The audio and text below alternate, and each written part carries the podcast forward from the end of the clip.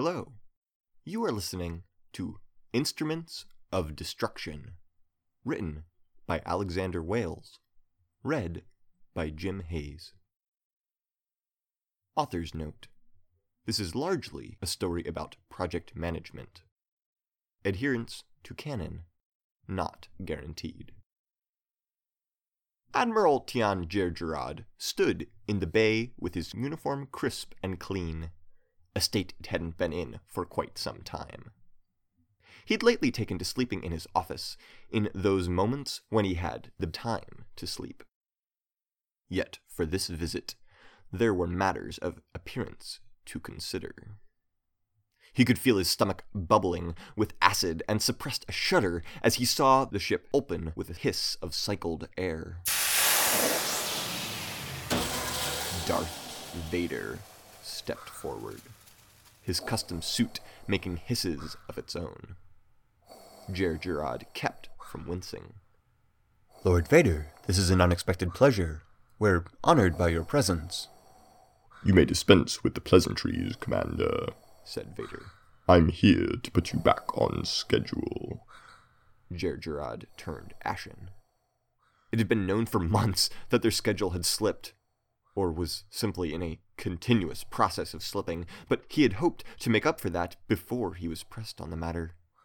His reports to the Emperor were carefully worded so as to emphasize the progress they had made in their construction efforts instead of mentioning when things would be done.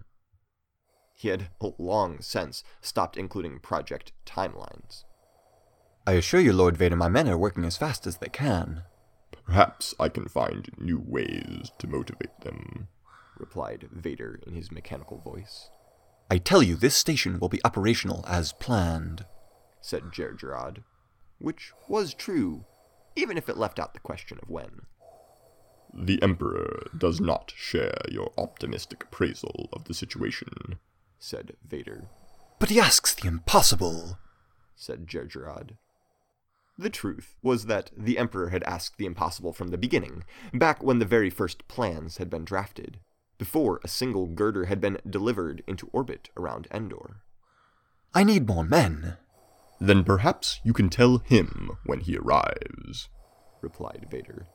The Emperor is coming here? asked Jerjerrod. He was aghast.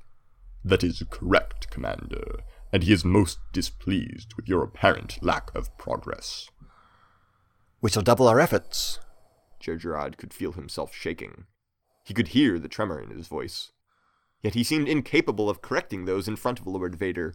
It was all he could do to keep from collapsing. I hope so, Commander, for your sake. The Emperor is not as forgiving as I am. With that, the malevolent hand of the Emperor turned and walked back to his ship, not so much as pausing to look at the stormtroopers and officers that had been pulled away from their work in order to maintain appearances.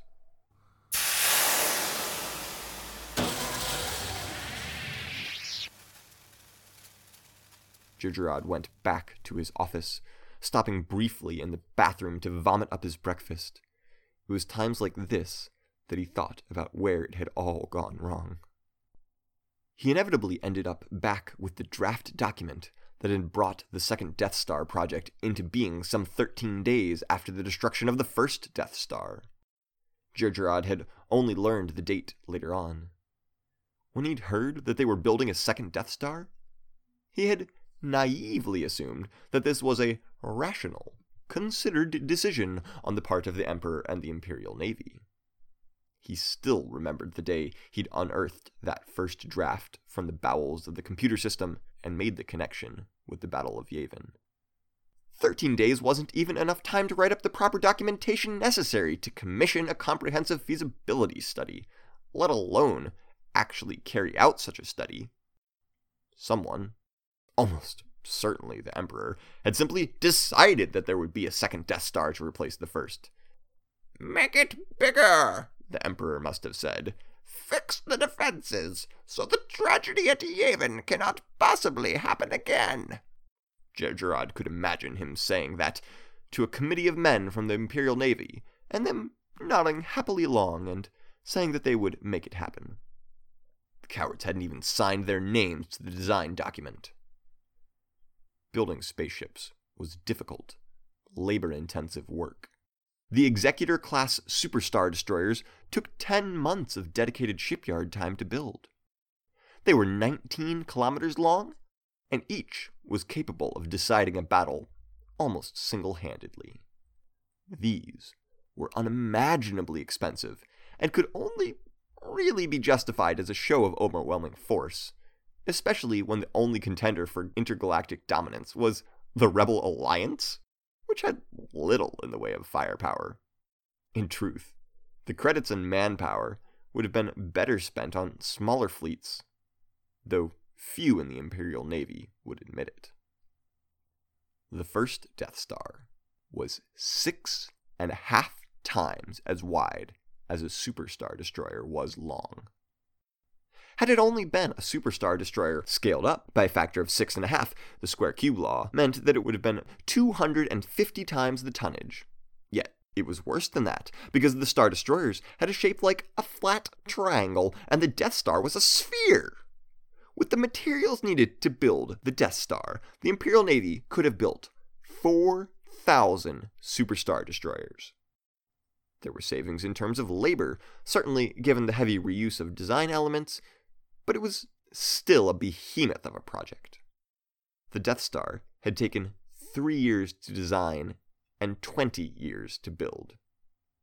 If it hadn't been blown to pieces within a week of becoming fully operational, it would have become a legendary tale among project managers, the sort of thing that was discussed in reverent whispers.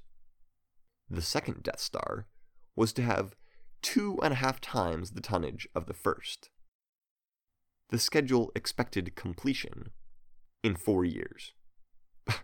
Oh, certainly building a second one of something was cheaper and faster than building the first most of the time. Admiral Jerjerrod could almost understand how the original schedule, the fantasy schedule, had been made. If you looked at the first Death Star project and then thought about the second Death Star, you might think to yourself, well, the technical challenges have been solved, the requisite supply lines have already been constructed, and there were a wealth of people trained in the design of the requisite systems.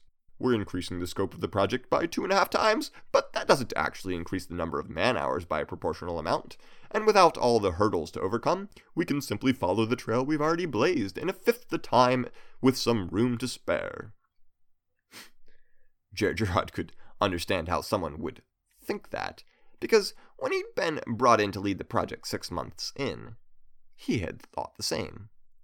Certainly, the schedule was ambitious, but that didn't mean it wasn't doable. It was three months later that he'd had his first breakdown and spent two straight days ignoring his meetings so he could get to the bottom of the pile of problems.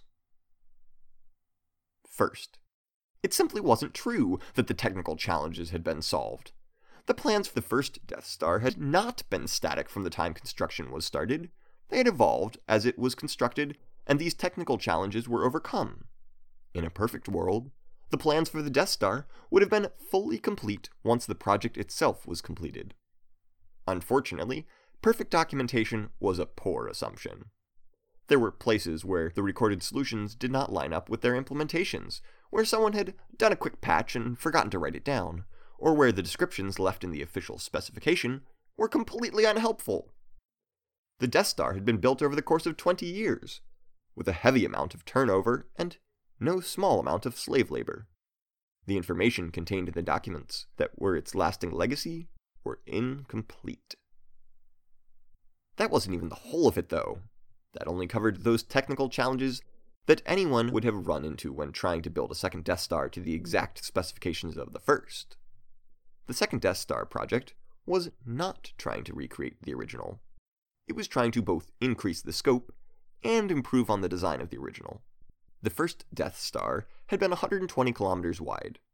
The second was planned for 160 kilometers wide. This meant a 33% increase in width. Yet it wasn't so simple as scaling up everything by a factor of 1.3, which was obvious even to someone without a background in engineering.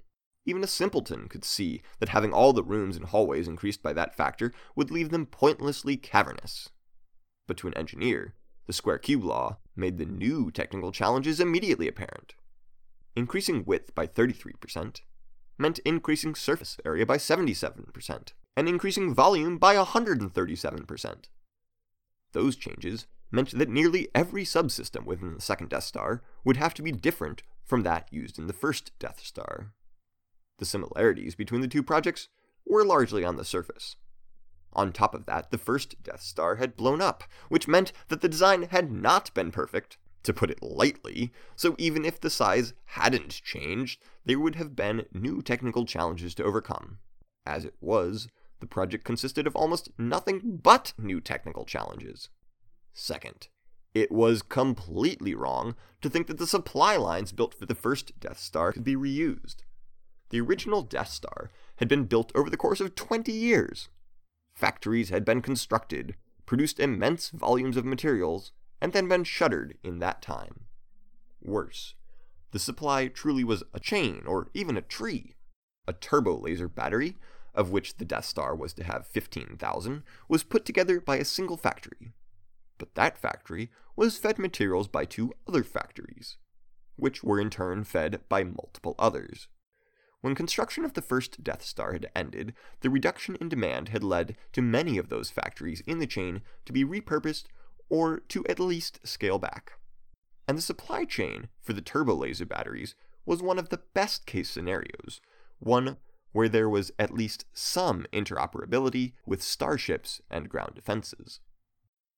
There were always people wanting turbo laser batteries, if not in such great quantity as the Death Star required so the supply chain had been decimated, but not ruined entirely.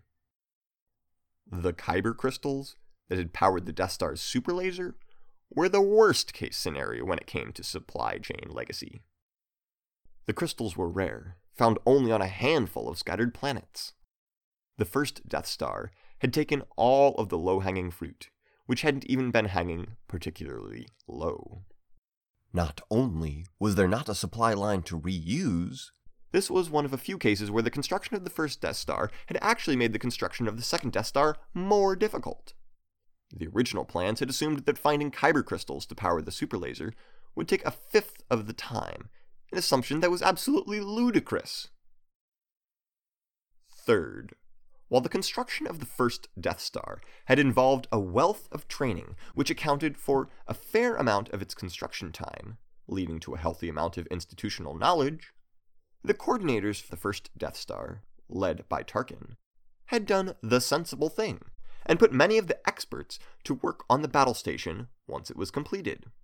If a man spent 15 years of his life leading the team that constructed a specific cooling subsystem, it was only reasonable to hire him on for maintenance, especially if this only meant a lateral shift within the Imperial Navy and a small amount of paperwork. Who better to repair that cooling subsystem if something went wrong than the man who spent a significant fraction of his working career putting it, and others like it, together? Who would know the ins and outs of the subsystem better than the man who had run hundreds of tests on each individual component and solved many of the technical issues? The first Death Star, had, by and large, been crewed by the people who had put their effort into building the battle station. So when the first Death Star had been destroyed, a vast amount of intellectual capital and institutional knowledge had been destroyed with it. Of course, the original schedule for the second Death Star had been put together only 13 days after the destruction of the first, so no one had time to get a full list of the missing and dead crossing out names from the original Death Star's org chart would have taken the better part of a week if Jerjerrod had cared to do it. The idea that there were trained personnel ready to replicate the feats they'd already accomplished would have been laughable if it hadn't been so macabre. So the technical challenges had been assumed to be solved when they actually weren't. The supply lines were assumed to be extant when they were in shambles and the hard work of training was assumed to be completed when a large number of those involved had been killed. With all that, doing a project twice the size in a fifth the time would have been nearly impossible if it were peacetime. Yet it was not peacetime. Sabotage from within and attack from without were both perennial problems that had plagued the construction of the first Death Star. while the Death Star itself had been a close and mostly successful secret. The supply chains and personnel movements had been so extensive that there was no disguising them. If the rebels knew that the Empire was making use of factories, they knew that the factory was a juicy target, even if compartmentalization meant that the rebels had no idea that a superweapon was being built. After the destruction of the first Death Star, the rebels had rallied, making more frequent attacks. Sabotage was a different issue, mostly as a result of the slave labor used in the construction. Slaves sometimes seemed like more trouble than they were worth. Jerjerrod had been shielded from many of these problems when he'd first joined the project. He had taken the assurances of his subordinate officers and the engineers under him as trustworthy. No one had informed him of the shaky assumptions the timetable had been built on. He had thought that the construction of the second Death Star was ambitious, but ambition had been part and parcel of the Imperial Navy for a long time. He hadn't seen the first crack until he had been a week into the job, when he was going on a tour of the third octant. Why is this docking bay inaccessible? he'd asked Ganth, one of the engineers that was accompanying him. Ah, he said. Well, sir, it's currently under vacuum. Jerjerrod frowned. Why? This section of the Death Star was meant to have been fully pressurized since last month. You might have been reading an older version of the project plan, said Ganth. He gave a nervous swallow. Pressurization was originally supposed to be part of the second phase of the construction, but the air filtration systems weren't finished in time, so it was moved to phase three instead. Jerjerrod had narrowed his eyes. The bulk of the third octant was supposed to be finished, so that there would be a livable base for the workers and construction crews. Why were the air filtration systems not finished on time? he asked. There was a problem with power draw, said Ganth. The construction efforts on the filtration systems were slowed down by it. Putting more stress on a halfway completed system was deemed to be dangerous and counterproductive. Meaning, the filtration system is currently in place, but working at diminished capacity? asked Jerjerrod. Yes, sir, replied Ganth. He swallowed again. If this docking bay were pressurized, the filtration systems would be taxed too heavily, and there's a possibility that life support in this sector of the Death Star would begin to fail. And what was the problem with power draw? asked Jerjerrod, already fearing the answer. The first hypermatter reactor has been performing below specifications, answered Ganth. He followed that quickly with, You'll have to speak with Officer Swell about that. It's been ongoing. Ongoing for how long? asked Jerjerrod. Since the hypermatter reactor first went online, sir, said Ganth. It had taken some time to untangle things. It wasn't simply a matter of docking bay 14 being unpressurized. 90% of the docking bays in the third octant were unpressurized.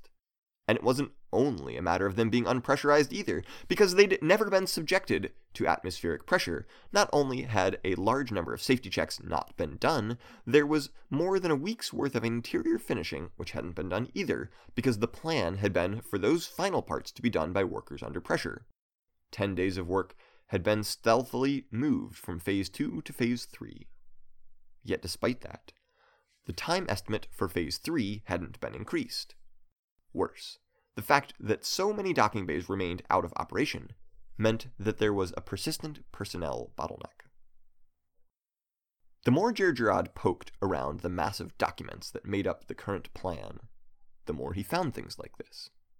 The records would show that something had been done, Yet these things were only done because someone had changed the definition of done and pushed the remaining work into the future. Jerjerrod was three months into his time on the project when he'd had his breakdown and began trying to figure out how mismanaged the project really was. By his estimation, more than half of the work that was supposed to have been done in Phase 2 had been pushed to Phase 3 without any of the timelines being updated. Everyone in the hierarchy was lying to everyone above them, all of them pretending that everything was going well. Jerjerrod constructed a new timetable. Using his most reasonably optimistic estimates, the second Death Star would be completed in 16 years, taking four times longer than the original timeline. Jerjerrod could have sent a message to the Emperor informing him of this fact, but enough time had passed since Jerjerrod had been put in charge of the project that blame would almost certainly fall on him, especially given the rosy reports that the Emperor had been receiving. Announcing that the schedule was too optimistic would be seen as a matter of personal failure. Under the Emperor's regime, failure on this scale didn't mean demotion or court martial. It meant death. So, what was Admiral Tian Jerjerrod to do? He started with some drastic alterations to the project plan. Safety checks were cut back or eliminated entirely, though he wasn't sure whether anyone had even been doing those. He incorporated a number of factories into the Empire, which meant little more than coming in with a contingent of stormtroopers and declaring that the factory was now under the control of the Imperial Navy. With the savings that produced, he hired on more contractors and acquired more slave labor. In sum, this resulted in perhaps a 25% reduction in the total time the project would take, which would mean that it would only take three times as long as originally planned. Unfortunately, that was still more than enough to ensure Jerjerrod's execution. So Jerjerrod had taken a page from the playbook of his subordinates and begun weaving lies, both implicit and explicit. His reports on the progress of the second Death Star stopped mentioning delays and began mentioning recent successes instead, no matter how small. Target dates disappeared from his reports entirely. In this way, his superiors saw nothing but a sunny, smiling outlook that was at odds with his frantic efforts to cut enough corners to meet his deadlines. He increased the number of hours in a shift, though it was questionable whether the impact to morale and the increase in productivity were worth it. It was well known that a man functions better in his first hour of work than in his sixteenth hour, so simply doubling work hours didn't actually double productivity. Jerjerrod made another assessment after 18 months and found that he hadn't made enough of an impact. He stole thousands of droids from a backwater planet and put them to work. He bought an enormous quantity of stimulants and made their use mandatory among the coterie of slaves, contractors, and enlisted officers. Jerjerrod began keeping two versions of the project plan the real one that he lived and breathed, and the fiction that he fed to his superior officers though he kept from telling them anything of note if he could help it. Jerjerrod shifted priority to a particular part of the Death Star, which would serve as the public face of the project if anyone came inquiring. But of course it was possible, or even probable, that the Emperor had spies to feed him information. Following Darth Vader's visit in the fourth year of the project, Jerjerrod sat down to reevaluate both the project and his life. He had told Vader that they needed more men and been denied, but more men wouldn't necessarily have helped. Nine women couldn't make a baby in a single month. He had told Vader that they would double their efforts. But that simply wasn't possible, given that everyone involved was being run ragged. No, there was only one thing left to do, and that was to cheat as much as possible. The Executor, first of the Executor class superstar destroyers, had been built in four months. Every ship after that had taken ten months. How did you shrink ten months down into four? You could start by doing all the things that Jerjerrod had done, eliminating words like testing and safety and sleep from your vocabulary. Yet that wouldn't make up for such a shortfall. The real answer to how the Executor had been constructed in four months was that it hadn't been. Instead, the men and women who built the Executor had simply changed their definition of done. The ship had left the shipyard on time, under its own power. Yet that was virtually all it was capable of. The rest of the construction had been done as, quote, final touches to the real ship long after its maiden voyage, at a far greater expense than if the ship had simply been completed in the shipyard. That left Jerjerrod with the question of what it meant for the Death Star to be done. Jerjerrod pulled up a diagram of the battle station and began throwing away pieces of it. There were supposed to be 5,000 ion cannons. Jerjerrod immediately discarded half of them. He threw away armor, cooling systems, and whole swaths of crew quarters, commissaries, life support, and detention blocks. All of that could come later. The second Death Star would be delivered done, and hopefully nobody would notice the asterisk.